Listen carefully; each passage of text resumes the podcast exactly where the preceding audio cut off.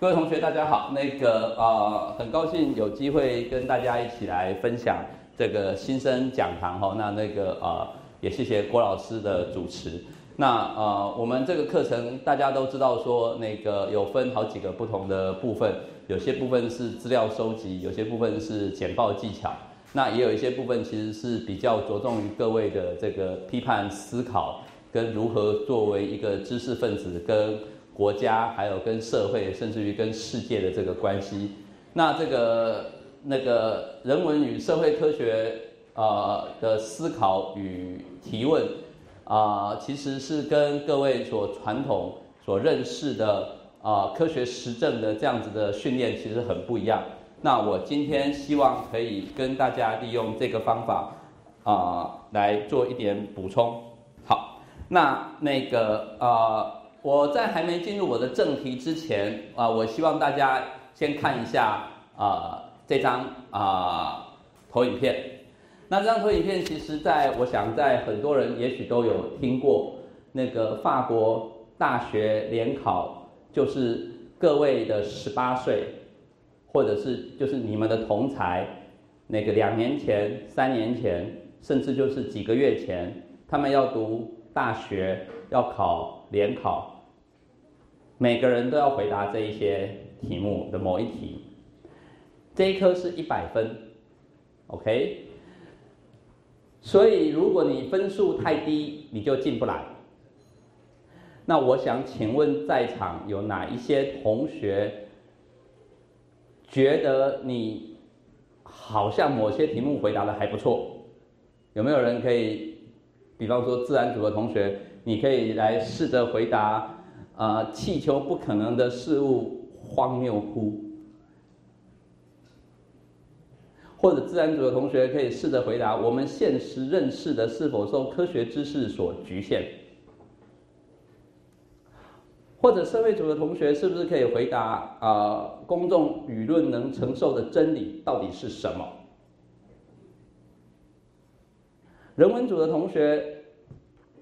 是否能够回答历史学者的中立是否为历史客观性的前提？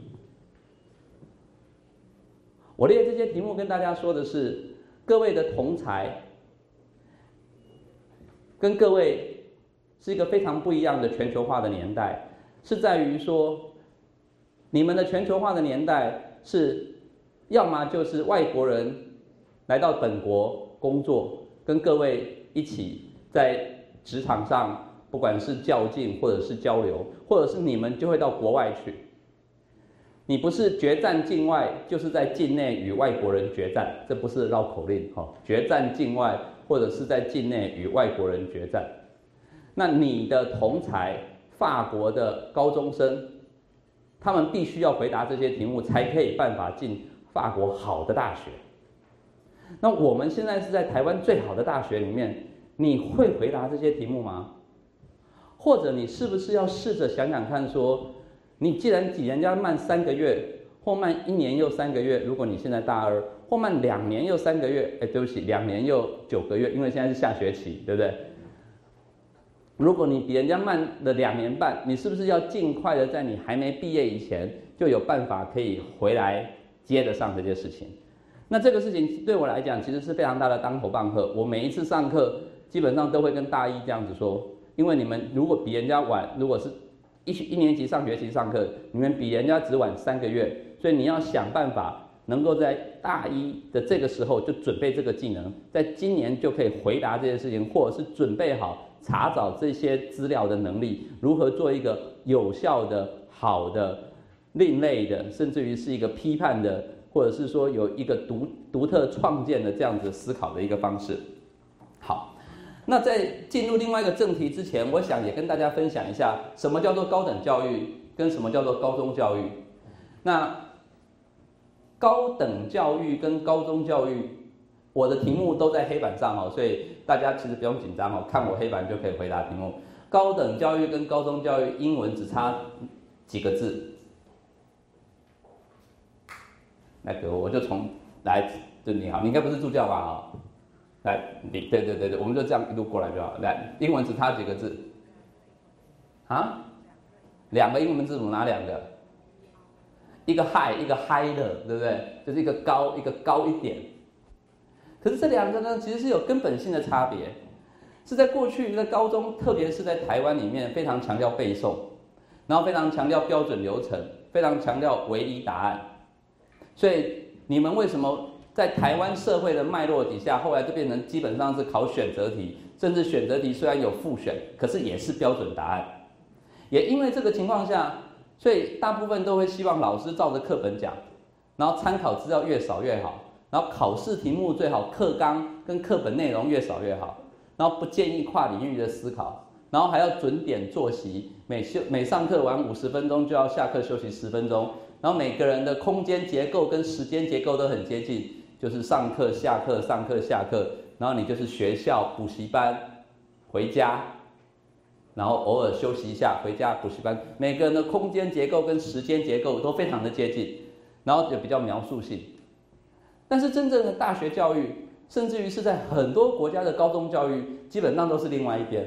OK，你要能够自问自答，并你要能够多元思考，因为未来各位所需要的工作，其实都是知识型的工作。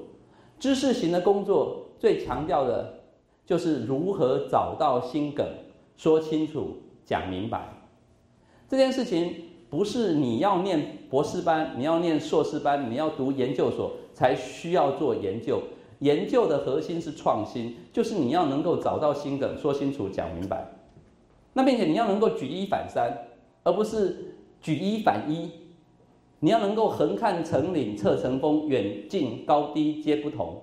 那你要能够有触类旁通，厚积薄发，就是要能够旁征，哦，博取宏观约取，然后能够融会贯通。然后在这个过程里面，你要能够。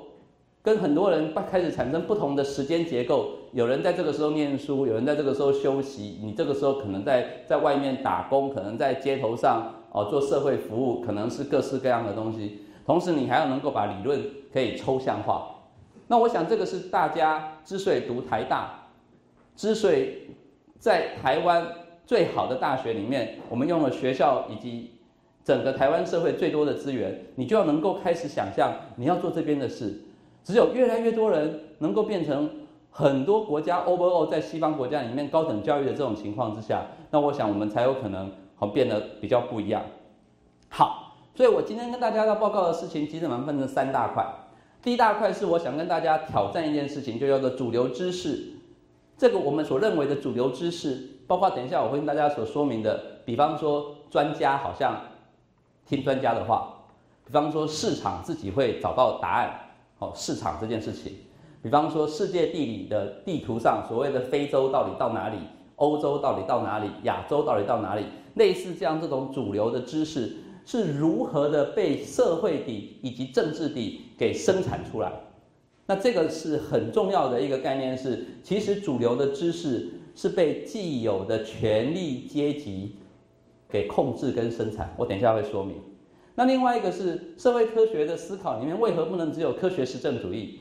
科学实证主义里面强调的标准的呃一个流程的过程里面，到底社会科学或者是你在观察人类社会这样子是唯一的方法呢，还是只是方法之一？OK，这是我想跟大家所分享的第二件事情。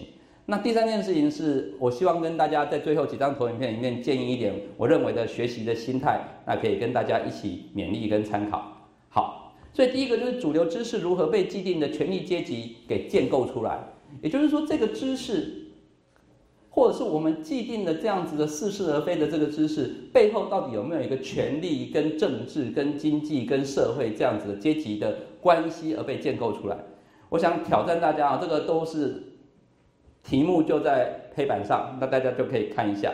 好，第一个所谓的尊重专家，那这边有一则新闻是白宝宝三人九年接受台电委托近亿元的案子。那新闻上是福岛核灾之后呢，那这个清大核工所的教授那说了开一个玩笑是上帝的实验，引起大家很多不同的讨论。然后就发现说台湾的核能专业的教授大部分集中在。清大核工系，那清大核工系的研究计划经费，有些老师当然是来自于国科会，可是有些老师的研究经费就来自于支持他们要盖核电厂的台电核能研究所里面。那老师的研究经费的来源到底重不重要？老师的研究经费，这个其实只是个举例。经济学者会不会因为他拿了银行的钱，所以就说出了一些他认为其实有道理，可其实可是其实是倾向银行有利于银行未来获利方向的话？各位懂我意思吗？那这个事情其实是引起非常多的讨论。如果各位同学有兴趣，在社会科学里面有一个叫做 STS，就是 Science Technology 或者叫 Studies，或者是叫做 Society，讲的科技与社会。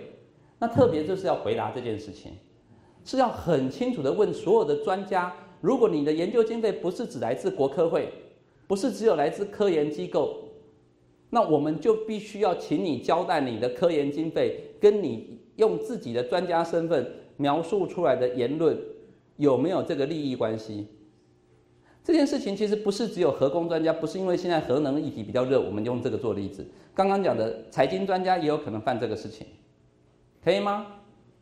所以，当我们一直强调尊重专家这件事情的时候，我们有没有去看专家背后的权利跟资金，以及他的知识如何被生产出来这件事情？如果我们都不去观察它背后的权力跟资金的运作的时候，我们就说尊重专家，那我们是不是太过简化？到这边可以吗？那这个时候我们就要去想，因为现在的这个社会的专家不再是只有单一意见，因为专家的立场可能也会不一样。所以，当我们讲尊重专家的时候，特别是你一定要看到他背后的这个权利这件事情，你才可以回过头来看专家。合适也是很类似，因为现在有非常多的合合适的这个议题上，也有很多号称自己是核能的专家，他也是赞成，也是反对。那我们就回过头来看这件事情到底有没有道理，这是第一个。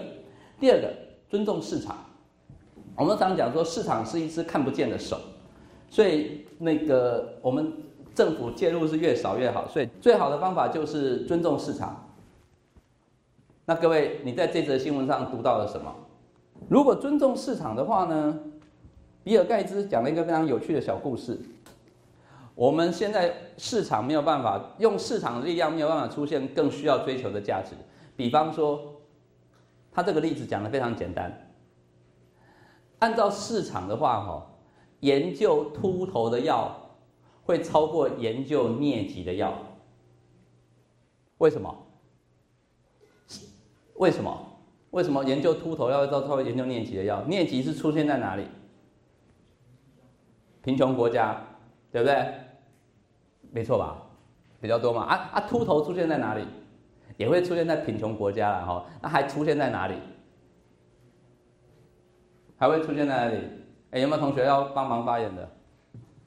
那就用轮的喽，快点！我的眼镜给别别就是有钱的什么？有钱的国家，然后那些国家大部分在哪里？在欧洲跟美国，并且有钱的还太简单，有钱的国家的男人，因为秃头大部分是男的，并且是男的白人秃头，有很多，就是就是各式各样，但是白的白的秃头的比较多嘛，哦，假设是这样。所以你会发现，说如果尊重市场，真正的有钱人决定的就会说，他研究我最需要的药，那个药叫做秃头的药。可是秃头并不会致死。可是如果你从全球发展的角度来看的话，是不是应该想个办法，能够让研究疟疾或更需要的情况下，或者是如何定义市场价值？那这个事情其实在全球就有非常多的讨论。现在在联合国里面就出现一个叫做那个 human impact factor 这个概念。那这个药能不能被接受，变成是有一个基金，然后你救多少人，然后这个基金就帮忙出多少钱，而不是有钱的人出多少钱买你的药，然后来决定你药的价值。所以人命是可以被衡量的，但是需要用别的机制，而不能用这么简单的。用这么简化的市场这件事情来说明这个这个这个这个啊这个这个这个这个医药的概念，特别是医药生物这件事情又跟人命相关，所以你要非常回过头来看到资本主义重视秃头胜过重视疟疾这件事情是比尔盖茨已经讲很久了。但是我们如果还在讲说尊重市场，然后市场叫我们开放外劳，市场叫我们本劳跟外劳脱钩，市场叫我们现在各位一定要留意的这个月这一个学期立法院的的会期在讨论的自由经济示范区类似这样这个概念，还说尊重市场的时候，你可能就要回过头来看那个市场是谁，在这边那个市场是白人市场，白一个秃头的人。可是，在台湾的场合里面，可能就是两岸上游走的这一些跨国的这些资本家，我们很清楚嘛。所以这个市场其实背后是资本，那资本背后又是权力，所以你应该回过头来看这件事情。到这边 OK 吗？好，第三个是我们讲的这个低薪的迷思哈，这个我想大家都很关心。低薪就是因为你没能力，所以你们最重要就是，如果你们能力不好的话，那难怪你们会没有薪水。那个薪水低是正常的，就二十二 K。可是各位，左半边这张图告诉你什么？左半边这张图告诉你，企业的营业余盈余，如果两千年为一百的话，其实是每年都有增加哦。工业部门的平均劳动生产力也是，如果说它是用这个，就是劳动生产，就是说它是劳动者生产所产生出来的这个利利利润嘛，利益或利润，其实也是每年在增加哦。但是为什么劳工薪资跟工业部门的平均薪资却每年都没有增加？是因为我们劳工比较差，是因为我们学生比较没能力，还是因为他们其实赚了钱却没有把钱好好的按照他成长的比例分配给我们？可是这个事情，竟然连我们的校长，之前的校长。甚至于是之前的教育部长都相信资本家的逻辑，耶，各位可以懂我意思吗？这张图网络上都有，这工业薪资连劳动部、连经济部都很清楚。可是为什么他们不会从这个角度去思考？工业薪资以及工业部门其实明明有盈余，并且它还是有成长，是我们的薪资一直没有成长，他为什么不从这个角度讲？所以我们的思考是被怎么被控制的，以及我们为什么有位置、有权利的人都福音的某一种特定的主流思考，这是各位一定要想清楚的这件事情，OK 吗？好，这张图是非常简单的一张图嘛，哈，就是各位我想都非常熟悉的这个黄色是什么？那个黄色，哎，干嘛？黄色是什么？亚洲，然后呢，红红色呢？红色是非洲，然后蓝色是欧洲。这张图有什么问题？这张图的乌克兰是涂成什么颜色？啊？蓝色就是欧洲，对不对？然后整个非洲是不是都涂成红？所谓的非洲是不是都涂成红色？对不对？然后整个南美洲跟北美洲是都涂成相同的绿色，没错嘛？啊，好，各位，我们地理课本为什么不教这张图？这张图跟前面这张图位置当然不太一样哈。那个这个前面那张图那个太平洋在中间嘛哈。我们现在这张图那个大西洋在中间，但是各位还是可以看一下这张图。啊，各位，拉丁整个美洲被分成哪几块？一个是北美洲，另外一个嘞，那个所谓的拉布里诺，就是所谓的那个拉丁美洲。然后中间还有一块，这个什么 African America，这什么概念？是什么？非洲美国？啊，这是什么样子的概念？为什么那边出现非洲美国？有谁可以想象或回答吗？那个时候，其实是因为他们有非常大的国家，那边很多都是还是我们的邦交国。你看，各位外交跟我们如此的亲近，你们都不是那么了解。那边有三个邦交国，都是圣字开头的：圣露西亚，这个马总统去年还去过；圣文森跟圣克里斯多福。然后这几个国家之前被西班牙给发现之后，然后后来经过了法国跟英国的殖民，然后在殖民的过程中里面有一个三角贸易。简单的讲，他们透过一些各式各样的方法，在殖民的过程中把非洲的奴隶运到了拉丁美洲，就在这些小岛上。然后每个取名字都取跟圣经相关的名字，所以圣露西亚、圣文森，这个圣都是跟这些相关的开头。如果你查圣露西亚这个字，不一定会查到这个国家，可能会查到圣经上的圣露西亚，可以吗？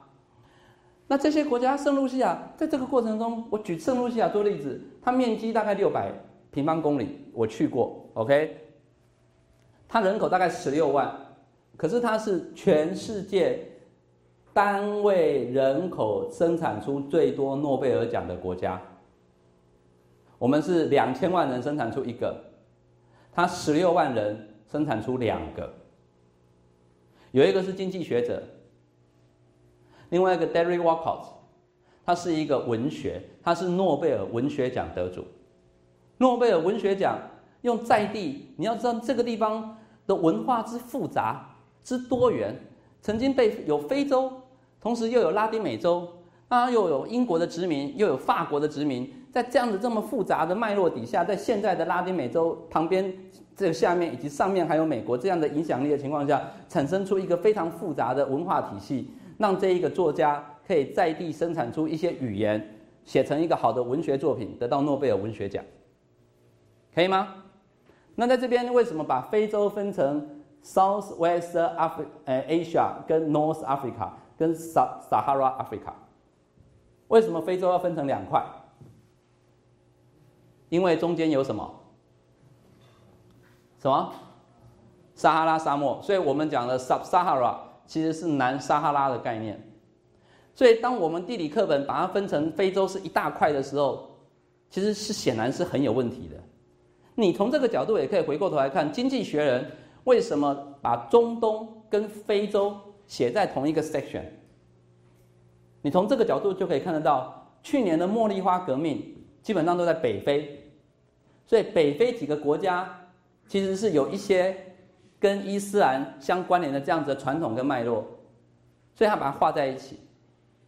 在这个过程里面，你可以看到刚刚的乌克兰就会比较精准的划入这个跟 Russian 跟 South East Europe。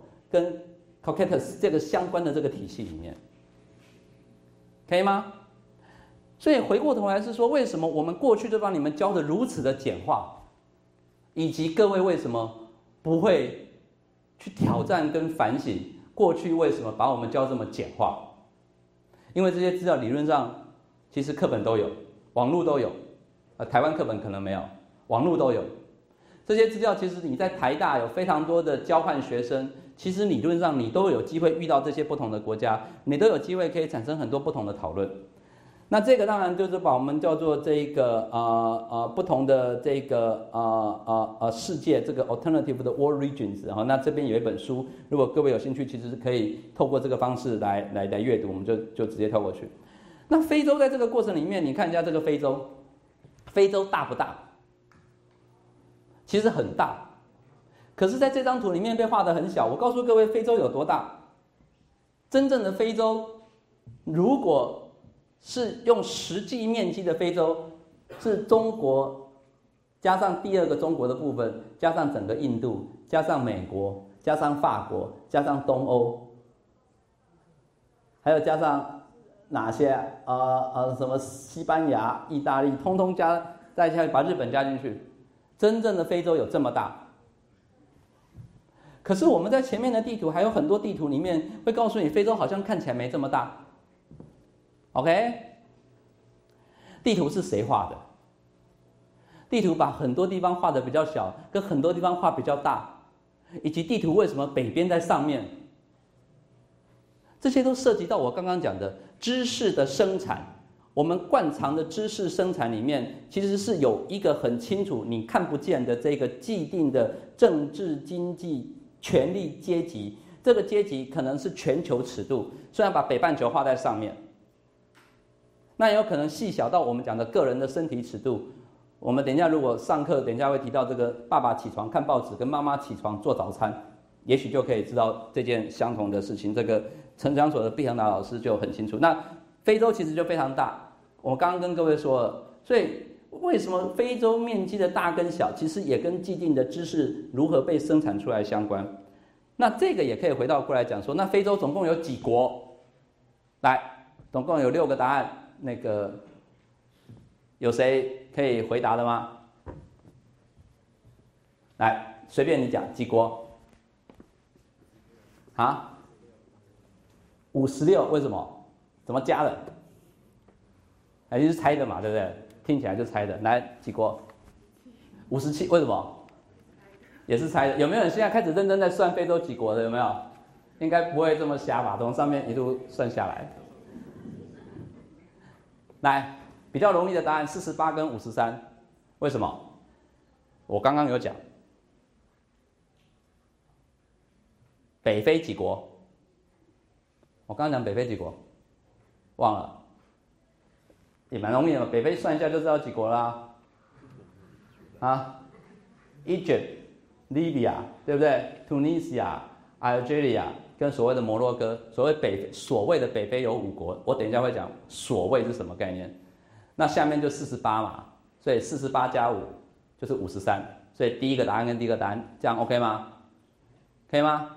那这样为什么出现五十四？哦，对，五十四就是南苏丹。好，那为什么出现五十五？来，苏丹分成南苏丹跟北苏丹，所以那个。那个，如果有人讲五十四，有人讲五十五，就是南苏丹跟北苏丹。在五十五跟五十六怎么来的？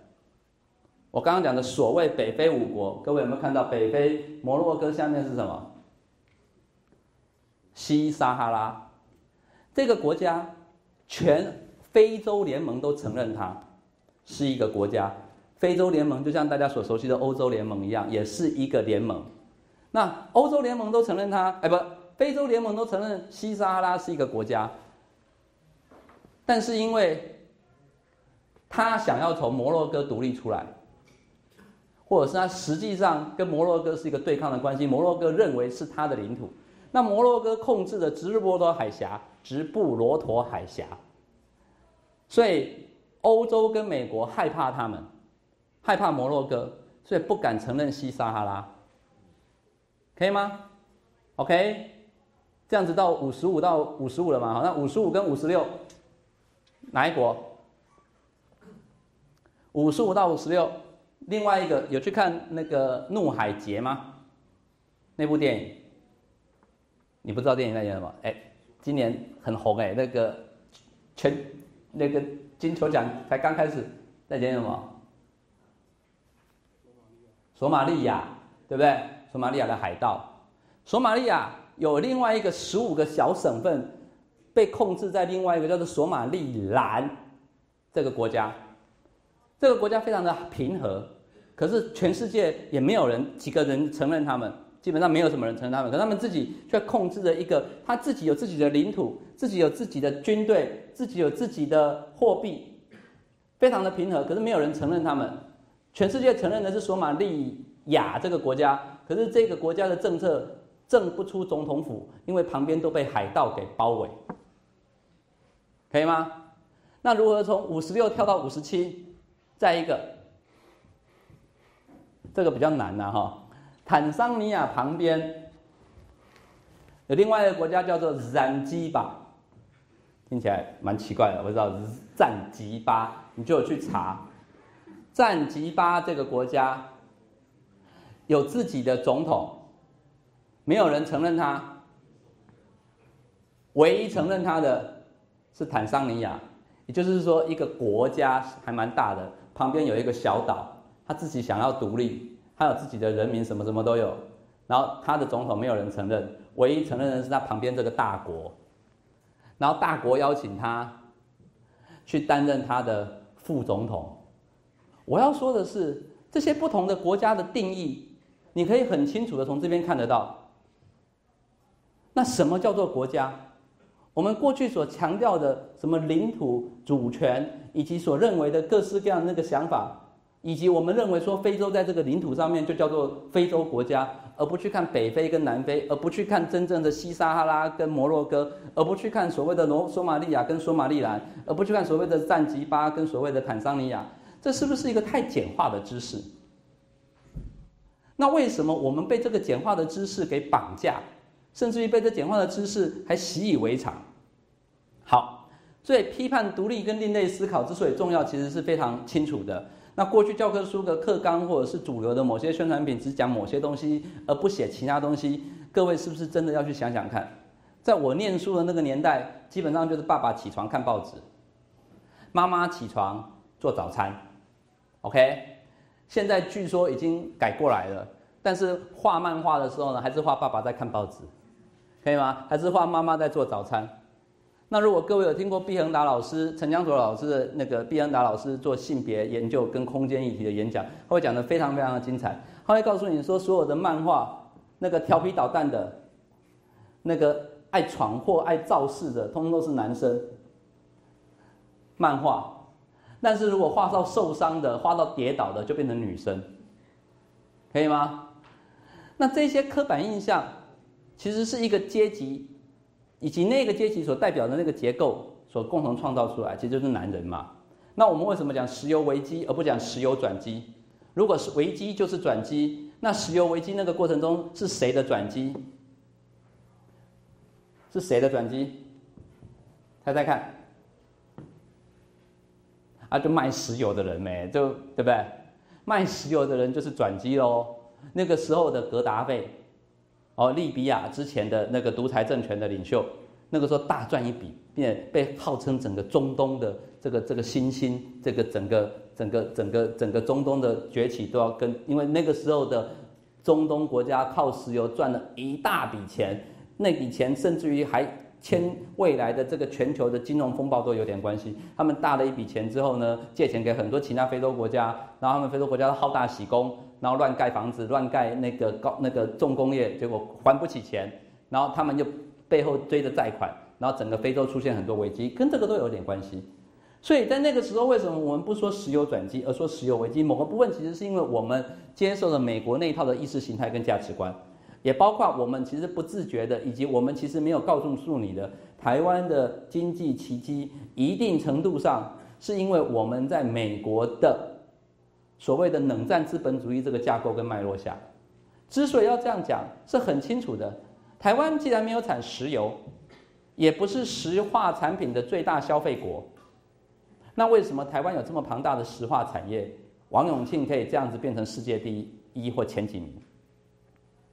类似的事情发生在亚洲其他两个地方，一个是南韩。另外一个是新加坡，新加坡弹丸之地，号称比比赛就是那个比死的国家，对不对？什么都没有，可是它为什么有那么庞大的石化产业？完全都是因为跟美国发生关系。那这个你可就可以回过头来看，跟美国很要好的时候，在那个巴勒维政权还维系在那个呃伊朗的时候，美国把石化产业搬过去。当巴勒维政权这个独裁政权被伊朗人自己给推翻的时候，美国就把石化产业给撤走。这个故事就是雅果出任务。后来伊朗人非常的不爽，就是美国人坚持要给巴勒维这个独裁政权医疗的政治庇护送到美国去，所以伊朗人因为这样子愤怒的攻进了伊朗当时在德黑兰的美国大使馆，然后。有四百多个美国那个相关的这个三四百个美国相关的这个这个这个大使馆工作人员，就在这样子被困了四百多天，那个是非常有名的事件。可是有六个人不小心逃出来，我想你们如果看《雅果出任务》就会知道嘛，哈。所以一四九二年，我们都说是哥伦布发现新大陆，历史课本有告诉我们，这其实是那个印加文明灭亡的开始吗？人家有灿烂的文明，人家那是有用不完的金跟银，可是西班牙人拿着战马，那拉丁美洲那时候没看过马，觉得很恐怖，然后再用一些奇怪的小东西用骗的，然后取得人家的信任，然后后来把整个印加文明给攻下来，然后再把他们的人拿去奴隶，去用那个水银的方式去把金跟银给萃取出来，然后用这一个方式整批整批的运回了那个啊啊啊非洲，哎，从哎对不起，整批整批运回了西班牙，然后让整个印加文明整个彻底的慢慢的瓦解。在过去，人家印加文明是个非常灿烂的文明，所以我们为什么不说一四九二年是发现新大陆，而是灭亡的开始？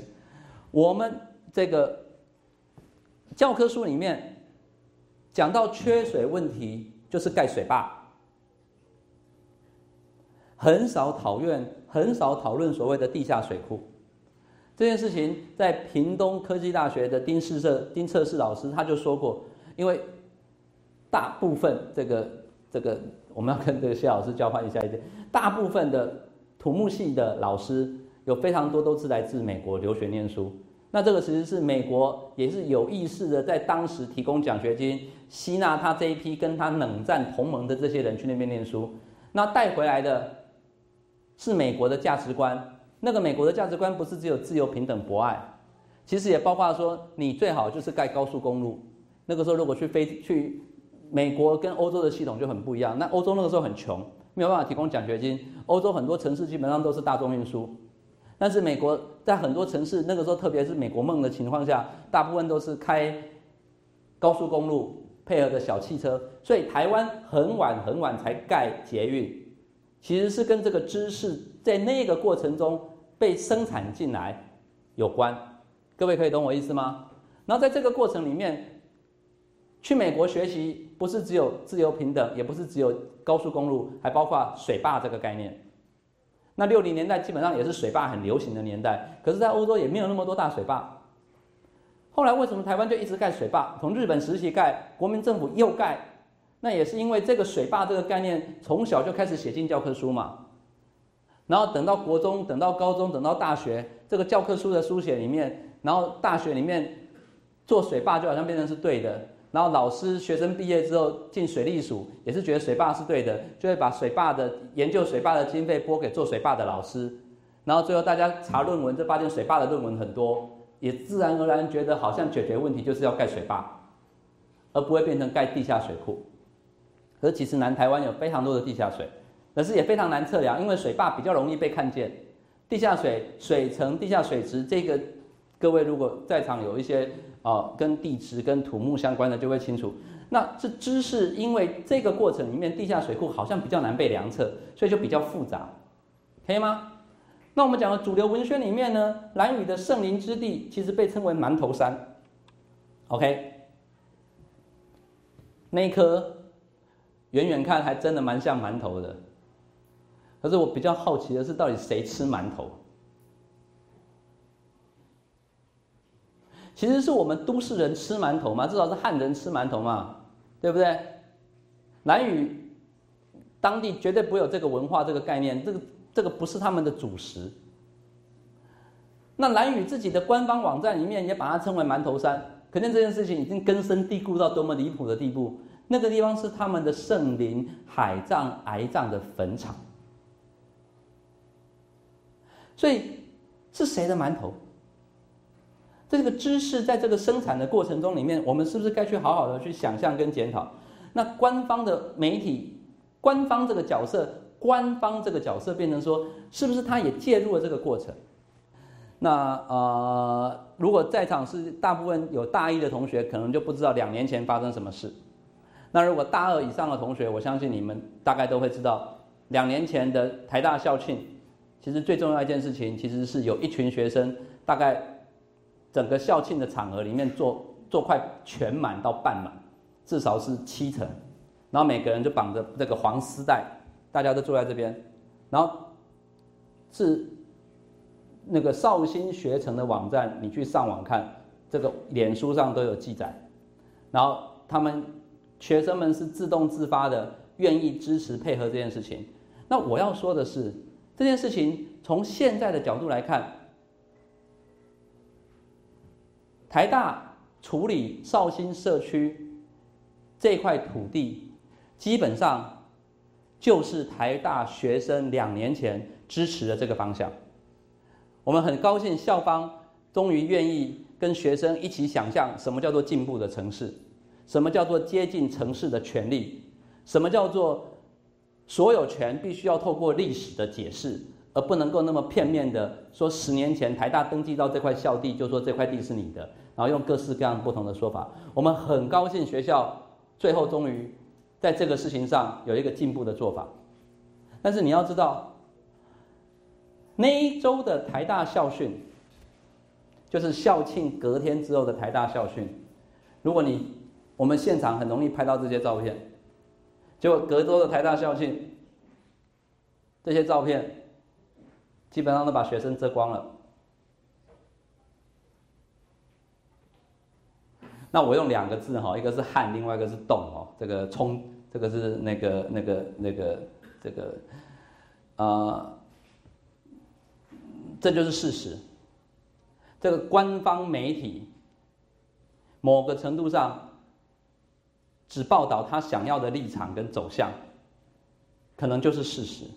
那我之所以用两个字，其实某部分是说，他之前一年基本上编辑的方法也很像，我还专程去找，就是那一年嘛，就是我刚刚讲的，就是那个学生抗议的那年，上面那年也编辑的差不多，但是至少他。看起来有个场景，如果你从后面拍，你只要不不刻意遮，一定会拍到学生，并且学生现在坚当年坚持的方向，就是现在台大跟台北市政府一起在努力的方向。那我们就要想说，进步的进步的媒体，或者是说有一个反省批判能力，是不是该这样子处理？所以我最后是希望大家能够想象这件事情，就是说，目前我们的知识的生产，在一定的程度上，这个主流的知识其实是被既有的权利给政治的、社会的、经济的给建构出来。所以这个知识其实不是你想象中的那么样子客观公正。所以你一定要想办法逆着主流干。那那个逆着主流干，这个各位在场的女同学们，我举这两个都是性别的例子。我想性别因为是比较敏感，同时。最近大家因为身体都是跟自己比较相关，如果女同学们就会知道说，你上公共厕所还是有非常多机会是女厕要排队，男厕比较不用排队，对不对？这件事情在二十年前更严重，可是就是有一个彭衍文博士，现在在中山大学教书，他当年读城乡所的时候是我的学弟，哎，我的学妹。他就发起了一个运动，叫做抢攻男厕比赛。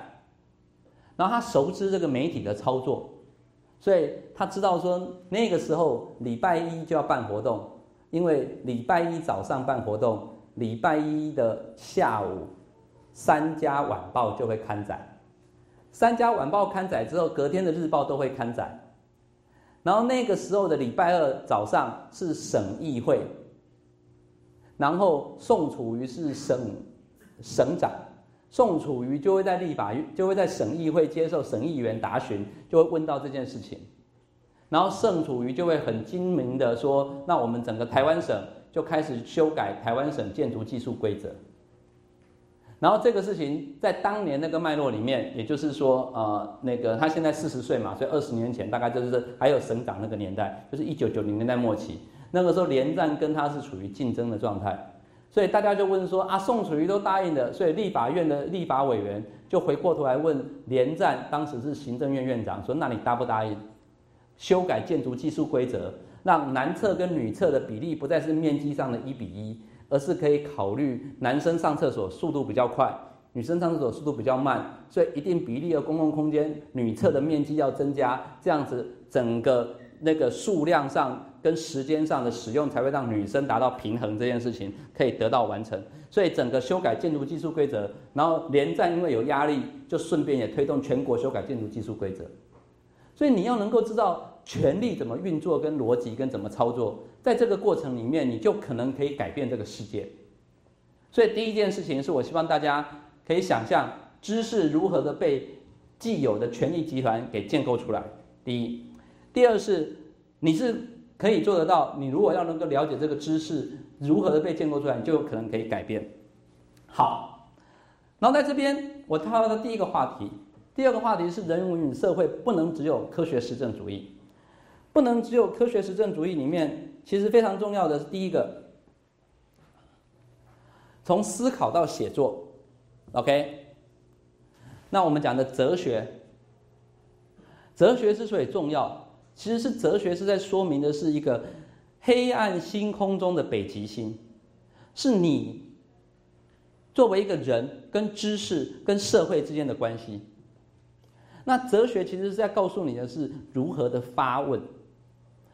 你如何问问题，决定接下来你选择什么方法，然后接下来决定于你怎么写论文，以及接下来你如何写一个 proposal，跟最后把研究做完。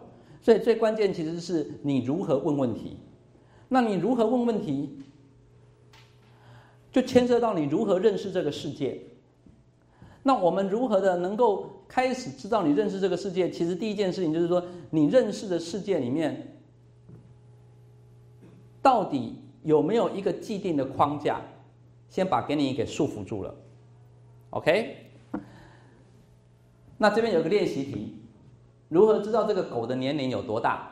比方说，我们说这只狗七岁，那它老不老？为什么？为什么？为什么？你知道狗跟你为什么觉得狗七岁代表很老，或十岁代表很老？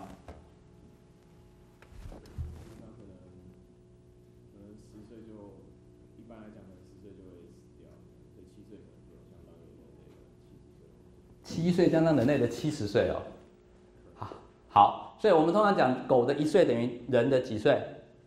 等于七到十岁，对不对？所以刚刚这位同学正好说明了，其实我们怎么认知狗有多老？其实是我们已经有一个框架，觉得狗的一岁等于人的七到十岁，对不对？并且我们好像在不同的场合里面都听到这件事情，所以我们就自然而然的就觉得说啊，怎么判断狗？年纪有多大，就有这一个先入为主的知识框架。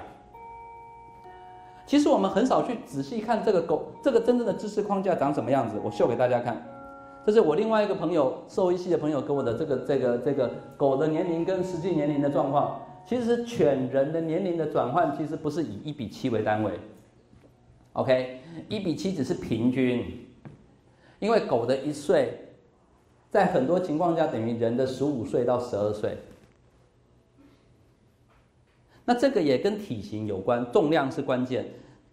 一比七，其实比较精准的是大型狗，就是大概一岁等于七十岁，或者是差不多这边的啊八十岁左右，其实是诶大型狗，就是这是大型狗六十七岁这个状况，六十六十七岁。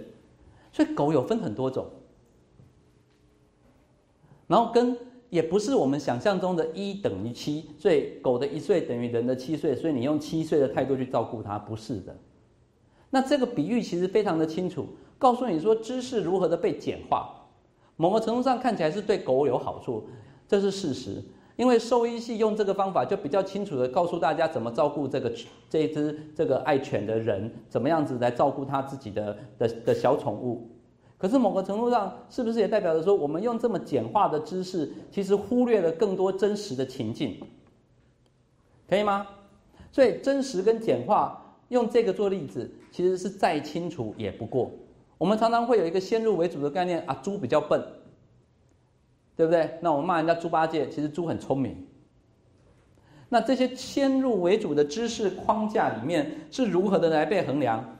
那就要想出两个不同形式的做研究的方法。左边这边叫做 positivism，啊，应该翻成实证主义，或者是科学实证主义。那科学实证主义跟后边这边我们叫做 structuralism，或者是 relativism，就叫做相对主义，或者其实也是结构这个概念。那结构当然有非常多，可是可以先用相对来解释。左边这边告诉你研究。主体是真实存在，所以你一定要看到它才可以做研究。再来，另外一边是告诉你说，真实是可以被接近的，透过一些量测的方法就可以被接近。然后再来是真实是可以被量化的，reality 是 quantable 的，以及 independence between the reality 跟 researchers，就是说研究者跟跟研究对象跟真实是一个客观互相独立的关系。那这也就是跟你说，任何人操作这个研究，基本上都会得到相同的结果，因为是 independent 的，是独立的关系。所以你推 F 等于 ma，你推这个杯子在月球推，在地球推，在哪里推，都会得到相同的速度，得到相同的状况，因为这个事情是客观公正，是互相独立，并且彼此不会受影响，并且还可以被精准的给量化量测到。但是这只是其中一种研究方法。另外一种跟它完全极端的另外一种是，有人就说了，没有客观的真实真的存在，OK，一个是研究主体，呃，一个是客观真实存在，另外是客观真实不存在，另外是真实必须要透过结构来分析。什么叫结构？我们刚刚讲的党国资本主义就是个结构。什么叫做结构？我们刚讲的男人主宰的这个世界，所以教科书写出来都是爸爸起床上厕所，妈妈起床做早餐，这是个结构。我们怎么叫结构？结构就是告诉你说，资金跟研究者、跟研究经费、跟生产出来的论文这样的关系，这个非常复杂的权力跟知识的关系，这就是一个结构。什么叫做结构？我们刚刚讲的官方会不自觉的告诉富邦基金会，如果你不消除几个字，你就没有办法刊登。在我们的捷运车厢广告，这就是个结构。这个结构是无所不在，可是你好像没办法被感觉到。但是结构就真的存在，并且你真实是要透过结构的方法才能分析，这样 OK 吗？所以结构不是不是不是房子结构看得见这个结构，好不好？我们社会科学里面讲的结构是一个看不见又真实存在，比方说资本主义，比方说党国体制。比方说各式各样类似这样子的这这种这种这种，我们如果各位有兴趣可以再来讨论。所以真实是需要透过量化的方法，并且同时是研究者跟真实是一个互动的关系。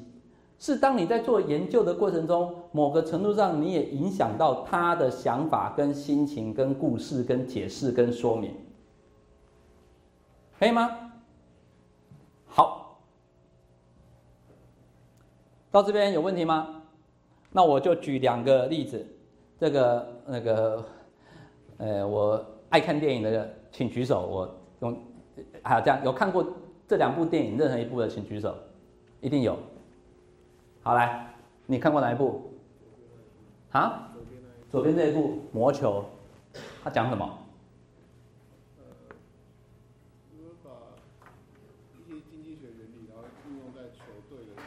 好，就是经济学原理应用在球队的运作，基本上就是所有的球队的数字都可以被量化。然后这个布莱德比特就是个球探，他就是用数字在管理，然后说你只要听看这些数字，我根本不用去现场，我就可以抓到最好的球星，我就可以赢球，对不对？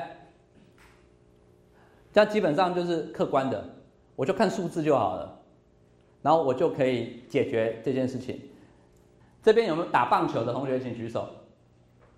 哎，不太可能吧？没有半个打棒球，我不相信。打棒球的同学请举手。这，哎，台湾社会发生什么？哎，你你打棒球吧啊？你觉得哪一个有道理？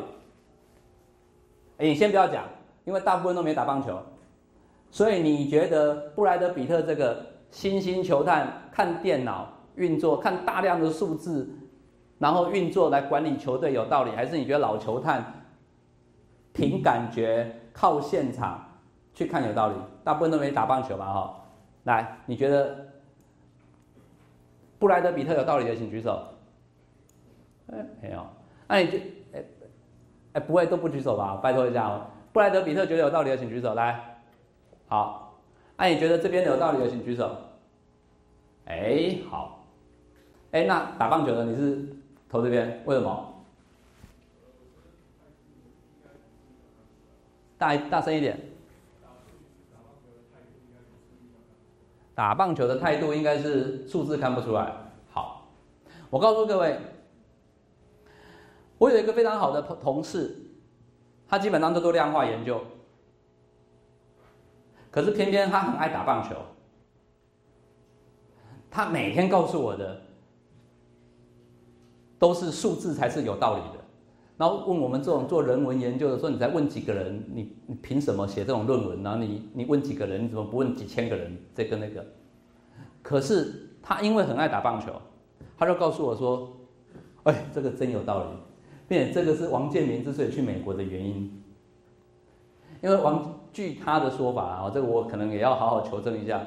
王建民之所以有机会去美国，是因为美国的球探来台湾挖掘新星的时候。”挖掘新的球、新的新星了哈，早就新星好了啊。挖掘新星的时候，有一个非常欣赏王建民的台湾的老球探，安排他到台中棒球场。然后那个球场相对比较小，还是比较封闭，所以声音比较大。所以王建民这么一投球的时候，那个震聋欲耳的接球的声音。震撼住了所有的美国球探，所以这件事情告诉我们什么？是真实在社会运作的过程中里面，这个人与人之间的互动，跟这个直化跟量化的过程，跟还有很多各式各样的这样子能不能被客观量测等等这种事情，其实就是存在，就是存在。那这个事情呢，其实又发生在这里。环境科学，特别是我们现在每个人在讲的全球变迁，跟自然科学，特别那个自然科学紫色的，如果是物理学，就是这个可以在实验室里面做实验的。OK，当然很多生物学也在做这件事情，在 Nature 有篇文章就很有名，就是这个实验在日本可以做出来，可是在美国做不出来。那人家说他抄袭，可是他说没有，因为来日本检查就真的可以做得出来。那不能被复制的这个情况下，OK。那在这个过程里面呢，我就忍不住了。社会科学跟环境科学，还有跟很多学问，在我们日常生活中里面，其实就是这个概念。这个概念叫做逆推法。各位有看 A X N 犯罪现场的，请举手。一定有，不相信没有。他在演什么？啊？对啊，就是你，你不是举手吗？还是你是刚刚手痒的意思？他在演什么？A X N 犯罪现场。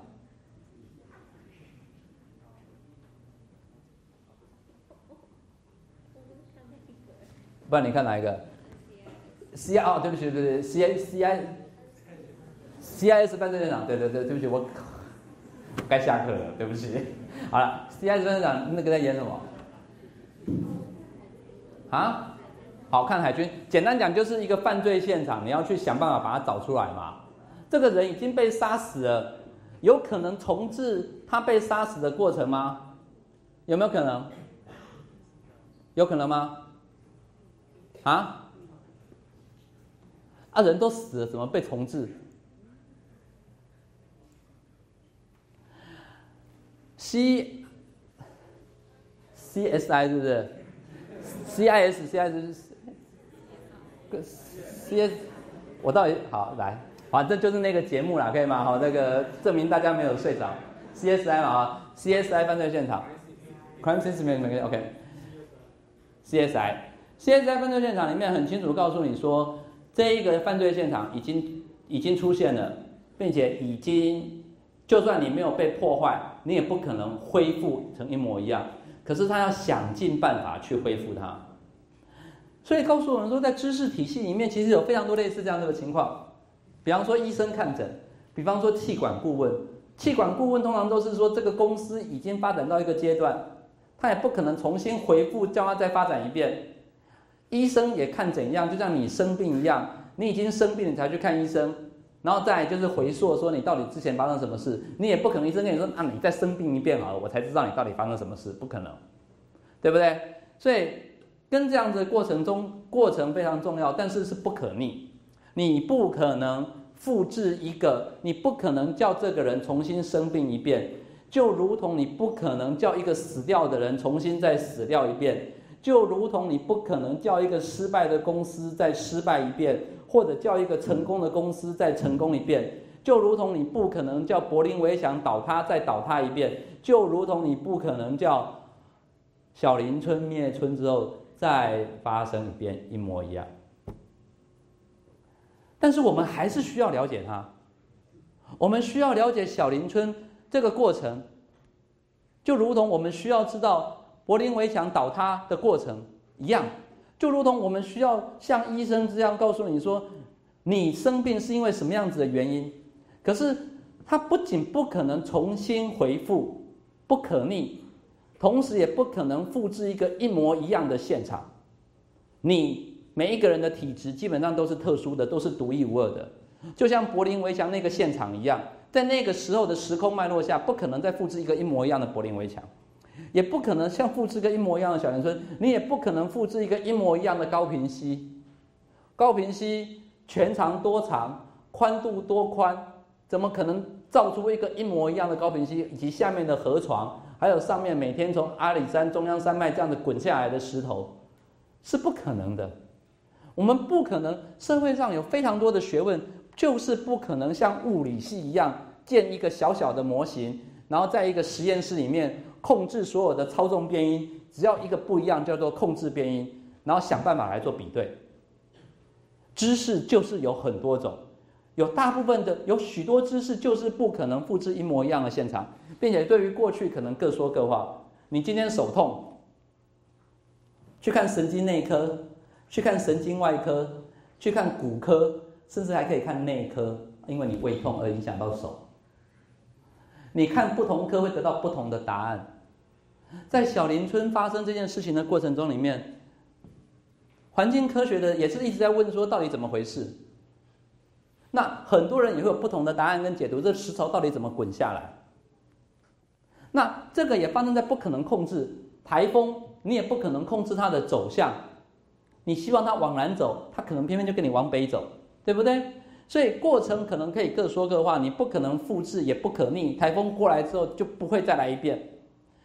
所以在这个过程里面，这个逆推法以及这个逆推的过程里面，是不是需要不同的知识体系跟框架才有办法来研究？可以吗？好，那各位都读过国中，我就举这个做例子，这刚才是今天最重要的其中一张图。来，各位看清楚，给你们二十秒。那我要问问题：探究国中生读国中快不快乐？有这么多种研究方法。我要问各位几个问题：第一个是快乐到底有没有存在，以及快乐是不是真的有客观标准？OK，就快乐这个事情是不是事实？它不像物品这么明确，对不对？那这个题目其实也蛮重要，因为现在国中生好像都不太快乐，对不对？就像各位高中生可能也不太快乐，大学生好像也不太快乐，对不对？这个题目也可以变成探究台大学生读台大快不快乐，其实可以这样改啦，可以吗？但是只是我们办不了另外一间台大而已，可以吗？好，这几种方法，来哦，第一个。发量化问卷，五百个人，每个人填二十题，你也可以发五千个人或五五五百个，大概就很厉害了，都好。好，第二个是设计一款 A P P，五千人下载，这个现在原则上做得到。这个这个在新兴科技里面叫做巨量科技，巨量资料，那个那个那个那个那个 mega data。这个巨量资料是每个人那那个下载嘛，A P P 每个人都有无线都有都有手机嘛啊，快乐就按快乐，所以就发现你在西门町比较快乐，你在哪里比较不快乐，然后你在家里比较不快乐，你在学校比较快乐，好像也可以做到这件事，对不对？然后再来是设计出一个模拟人工智慧的机器人，叫他去读国中，然后他如果哭的时候就哭，然后再设定不同的参数，然后叫这个机，哎，各位，人工智慧。某个程度上，各位知道吗？你查的 Google，如果你打开你的电脑，跟我打开我的电脑，那我们查人工智慧可能会得到不同的网页，你知道这个吗？为什么？因为 Google 会怎样？Google 会有偏好设定，没有按照你查询的过去来一直给你设定，它就是人工智慧，可以吗？好，但这只是其中一种研究方法。我们现在又列了其他三种，比方说深度访谈，比方说参与观察，不比方说行动研究。我要问各位的是说，如果探究台大学生读台大快不快乐，发问卷问五百个人，跟你找三十个人做深度访谈，每次访谈三三小时，以及跟你找参与观察，就跟着他每天作息，包括坐在这边课。上课，OK，参与观察一个礼拜，到底有什么不同？你懂我在问什么问题吗？就这三个方法，先不要讲第四个哈，行动研究，这三个方法到底有什么不同？你发问卷问五百个人，每人问回答二十题，跟你做深度访谈。问三小时，跟你跟着他跑到哪就跑到哪，他上厕所你就跟着上厕所，然后他回家你就回家，然后他哪里就哪里，然后就叫做参与观察。这三种有什么差别？过程什么意思？过程不一样，什么什么样的过程？就是研究的过程不一样。我我知道，对。这三种对于快乐的定义有什么不同？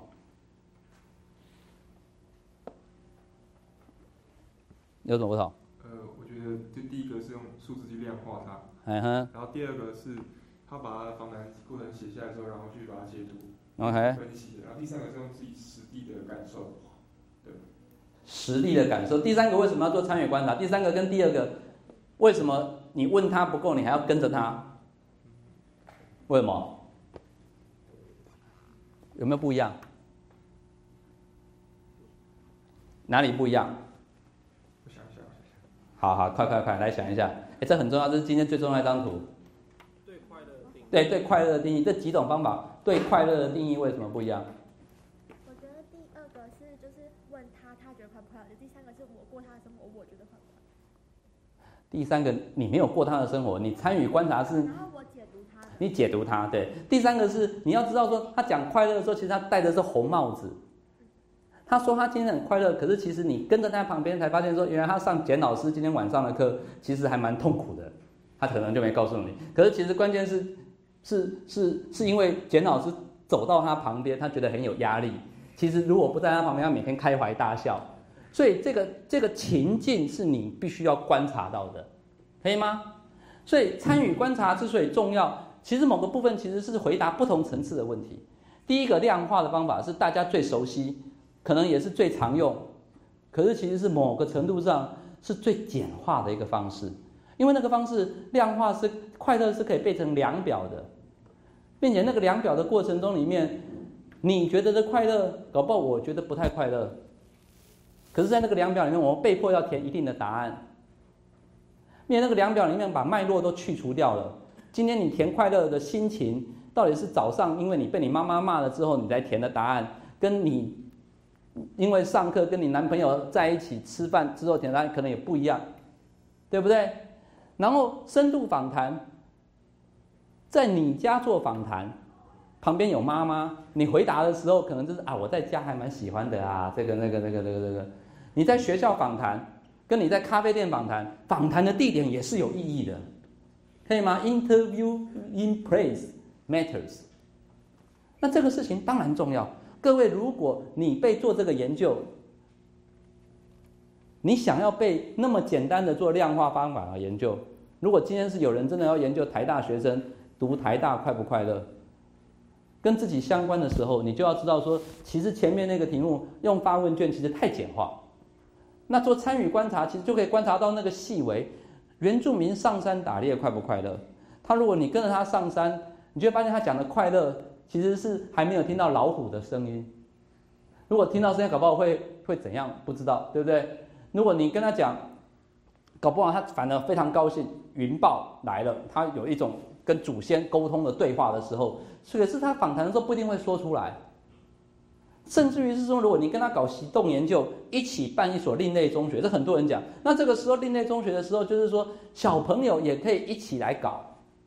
所以在这个时候的快乐的定义。就变成说这个互为主客体的关系，可以吗？所以快乐这么简单的问题，其实很复杂，并不是我们想象中的那么客观、公正，以及可以被量化。如果这个题目是研究你读国中，或者是研究台湾学生读国中，你就会知道说那种量化的方法，其实问题还不少。并且直化的方法，比方说深度访谈，比方说参与观察，比方说行动研究，不同类型的方式是可以回答不同情况的问题。所以不是说量化不对，而是说量化不应该成为唯一的方法，可以吗？所谓的客观跟所谓的量表，如果只是方法之一，那没有问题，因为我们要知道社会有很多不同的情境，不是。量化不是客观，不是所谓的绝对互为客观独立这样子的关系可以回答的，所以我们需要发展出不同的方法论。到这边 OK 吗？可以吗？好。所以呢，你就回过头来看，手痛看不同科得到不同的答案，这我们讲过了。所以环境科学对于台风的走向，大家会意见会不太一样。人文社会科学对于那个呃，那个柏林围墙倒塌的意见也会不太一样。对于台积电为什么成功的意见也会不太一样。对于台湾奇迹之所以会成功的意见也不太一样，这是正常的。放在医学，你就会知道说，你看这个科会得到不同的答案。你你你手痛看不同的答案是正常的。我要说的是说，医学这个比喻只是很清楚的告诉各位，跟你自己最接近的身体的时候。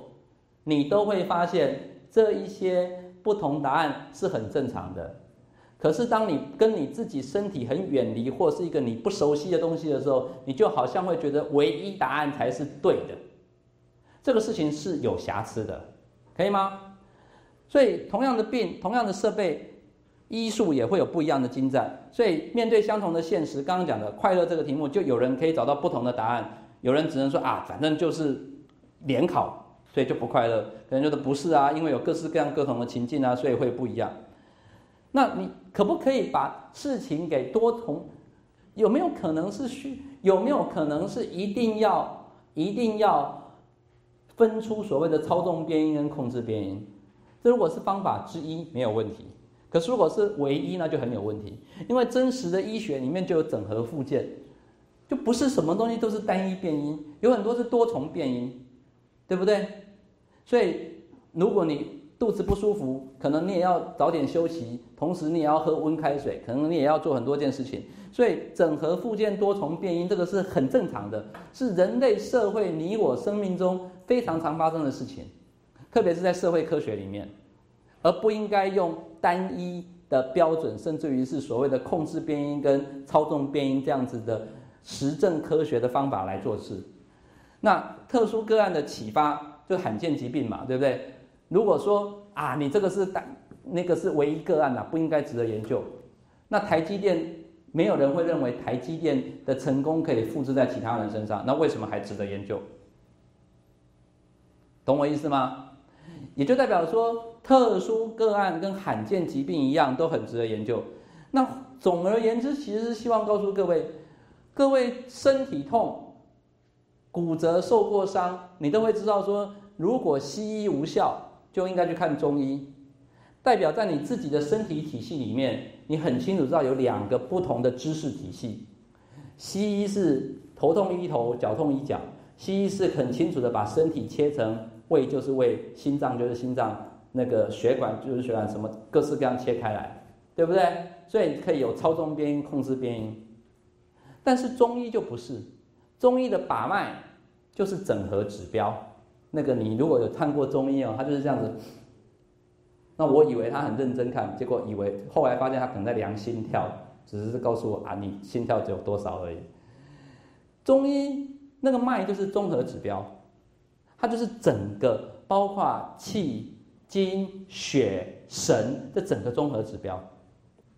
所以如果知识体系有两套两套不同的体系。中医之所以重要，就是因为在还没有西医传入中国社会以前，基本上大部分都是传统医学。包括印度，包括拉丁美洲，包括我们的就是亚洲，比方说日本医学、韩国医学跟中医。孔子的后代以及我们认为这个中华传统，这个两千年到三千年，我们就是靠中医。所以中医它这个体系一定有它一定的价值，只不过是在五四运动全盘西化的过程中，曾经被认为一文不值，因为它不符合西医这个体系，所以才被弃之如敝屣。所以各位其实一定要，我再次强调，今天不是说西医不重要，不是说科学实证主义不重要，而是要强调，从刚刚快乐这个提问是强调说有不同的。方法跟取径，它应该只是唯一，它应该只是之一，而不是唯一。就如同西医只是医学方法之一，而不是唯一。OK 吗？可以吗？好，那这个新经济学的新反省，当然就是他们就跟你听讲，就是 clinical economics，就跟你讲每个国家的特殊状况都不一样。那这个是 Jeffrey Sachs，他曾经干过非常。非常离谱的事情，他现在有非常多新的反省。他是那个那个哥伦比亚 University 这个 Earth Institute 的这个这个这个这个所长，那他也是非常杰出的一个经济学家。他在八零年代的时候曾经搞过非常恐怖的那个东欧国家跟中亚面临濒临瓦解这个这个震荡疗法。那他现在有非常多的反省，基本上也就是认为这个这个这个这个他的问诊经济学认为某个程度上要干照个别不同的处方、不同的国家来面对不同的情境。那这本书也有被翻译，叫做《终结贫穷》，这个天下杂志有有翻译。好，那我们回过头来讲，不是说个别个案都不重要，或者说个别个案都非常重要，那这样子抽象思考或理论就不重要喽？那每个个案如果都独一无二，那干嘛还要抽象思考？不是。而是抽象思考也非常重要。抽象思考是在于牛顿如果一直讲苹果掉下来，而不告诉你其他东西都会掉下来，他就不会变成牛顿，对不对？因为要抽象思考，这个东西都会掉下来，叫做重力，叫地吸引力。结果也发现说，不是苹果掉，每颗苹果都会掉下来，所以你就在这边找到新的梗。生物学家就会告诉你是成熟的果那个那个梗。才会让果实掉下来，所以不是苹果讲完之后你就没有东西可以讲，可以吗？但是理论如果知道水一直跑出来，就不会变成阿基米德，因为它是从水跑出来这个故事很清楚的看到任何东西只要放下去都会跑出来，所以就有浮力这个事情。所以抽象思考是一样重要，不是说科学实证主义变成唯一，从唯一变成之一之后，抽象思考就不重要。甚至于是本土文学是不可以可以用外来文字，这个事情在三年前引起台湾非常大的争议。有人知道这件事情吗？那个你们那时候读国中还是读高中？知道吗？那个黄春明老先生还被骂，那个台湾有一个老师一直指责黄春明老师为什么他的作品不用台语文写，而要用中文写啊？就对陈大一位老师嘛，这个事情，连我们这么小的国家跟这么大的印度就可以对比，因为印度文学就很真实的发生这个情境。他们的印度文学到底是要用自己的文字作品，还是要用英文来写作？那英文又是他们很大的一个历史的传统，因为殖民的各式各样的原因，所以抽象思考其实还是非常重要，可以吗？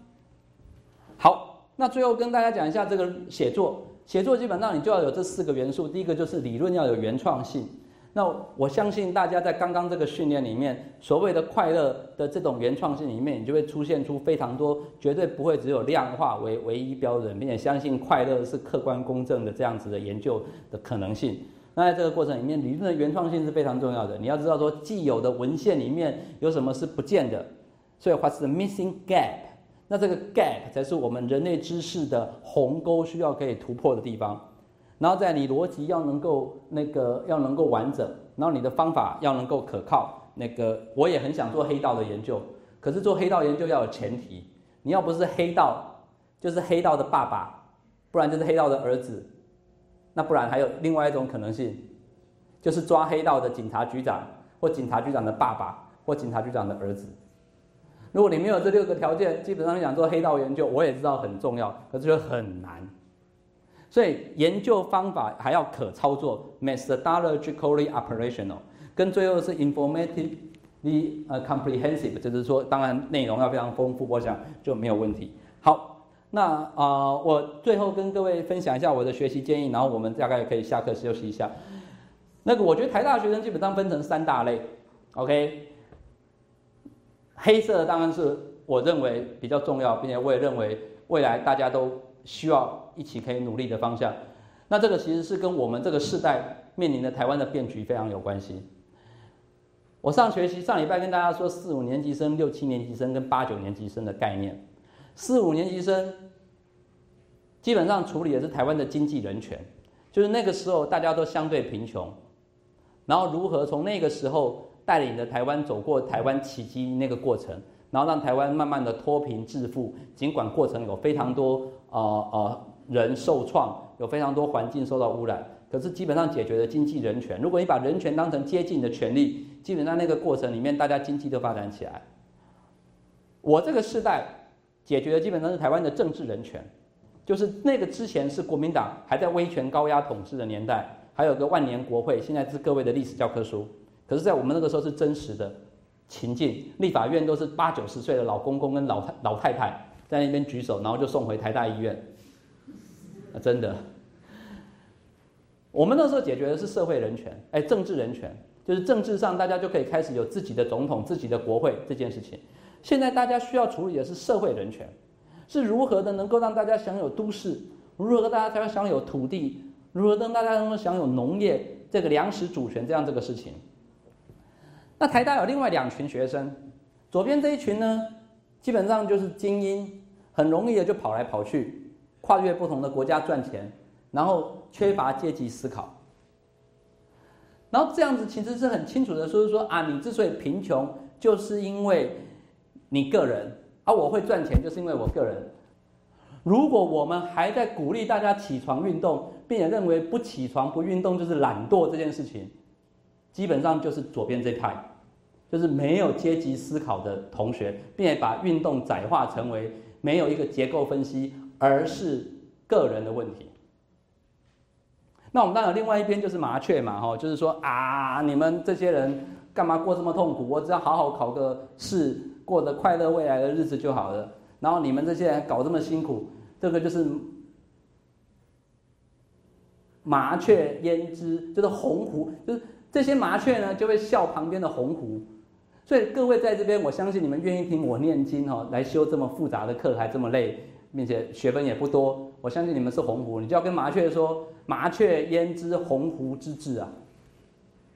哎，这句话还蛮有道理的，你知道吗？这句话讲话的人就是中国第一个农民运动的吴胜跟陈广。他们虽然没有成功，可是却成功的启动了刘邦跟项羽，后来推翻了秦始皇。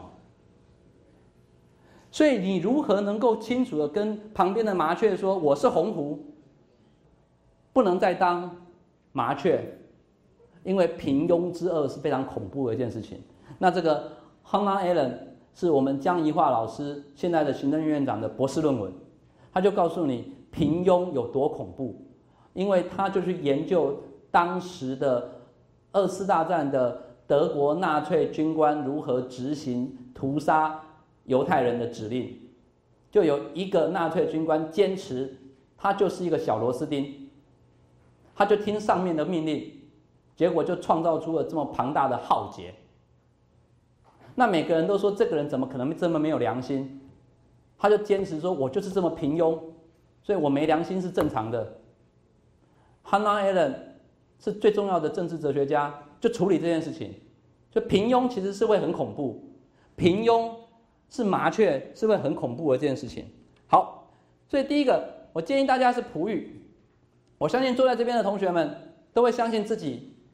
还不错。那璞玉，the the succeed you have to be believe is something with such a passion that it come to the reality. OK，你要有这个热情。那这个璞玉什么意思？璞玉就是你是个好玉，对不对？可是你尚未经过雕琢，所以第一个你要相信你是这个好玉，你能读到台大，都是你们那个世代的人之龙凤，我相信都是你们班的前几名。所以你不应该只会听到脚踏车，不应该只当麻雀。第二个，你如果是璞玉，璞玉就是好玉在中间，旁边都是脏东西，那要把脏东西打掉，要耐得起千锤百打。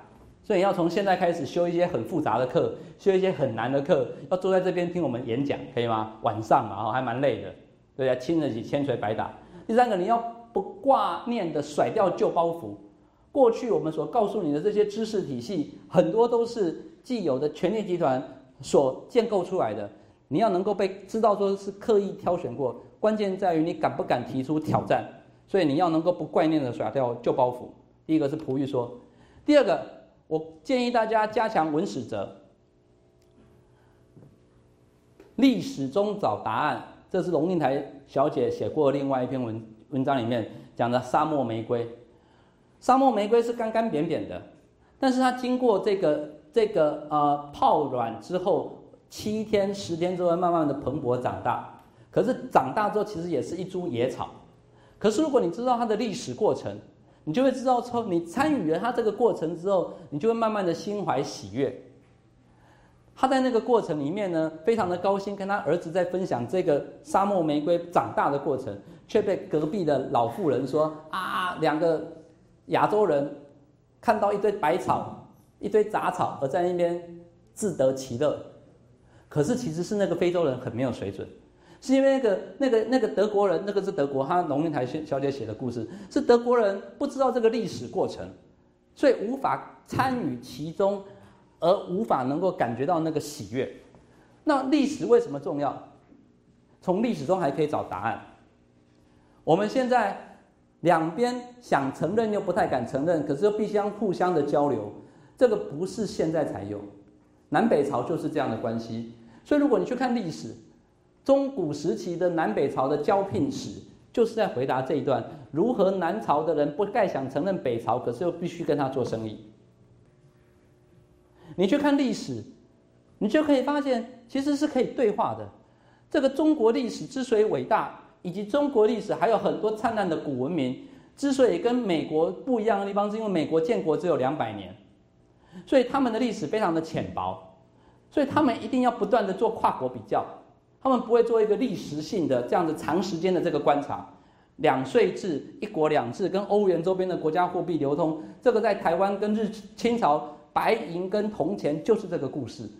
一个国家可不可以两种不同的货币彼此流通？如果你把清朝时期的白银跟铜钱搞清楚，你都可以回答现在很多小小台湾的社会已经开始接受人民币，然后这个流通的这个事情怎么样子发生，跟以后怎么可以演变。所以我加强，我鼓励各位同学，第二件事情就是加强文史哲。第三件事情是你要加强你的文理双脚。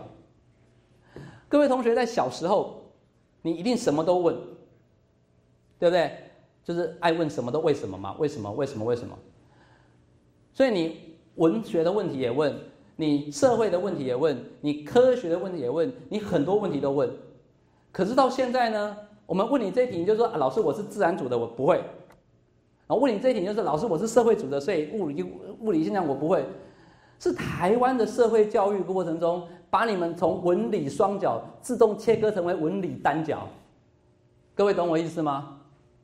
所以你在台大读书，你跟其他人有更不一样的优势，就在于说你如何的能够不做文盲，也不做理盲。那历史上重要的发明都是不是文盲，也不是理盲。毕氏定理。他其实是听音乐听来的，那个三乘四、三平方、四平方、五平方，只是听来的。音阶也是他发明的。米开朗基罗的这个创世纪的壁画的密码，后来被神经外科给解读出来。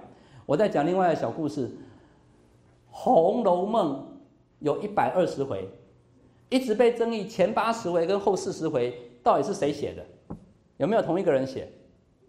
那很多人就查嘛，曹雪芹啊，死于哪一年啊？这个那个那个啊，这个什么出？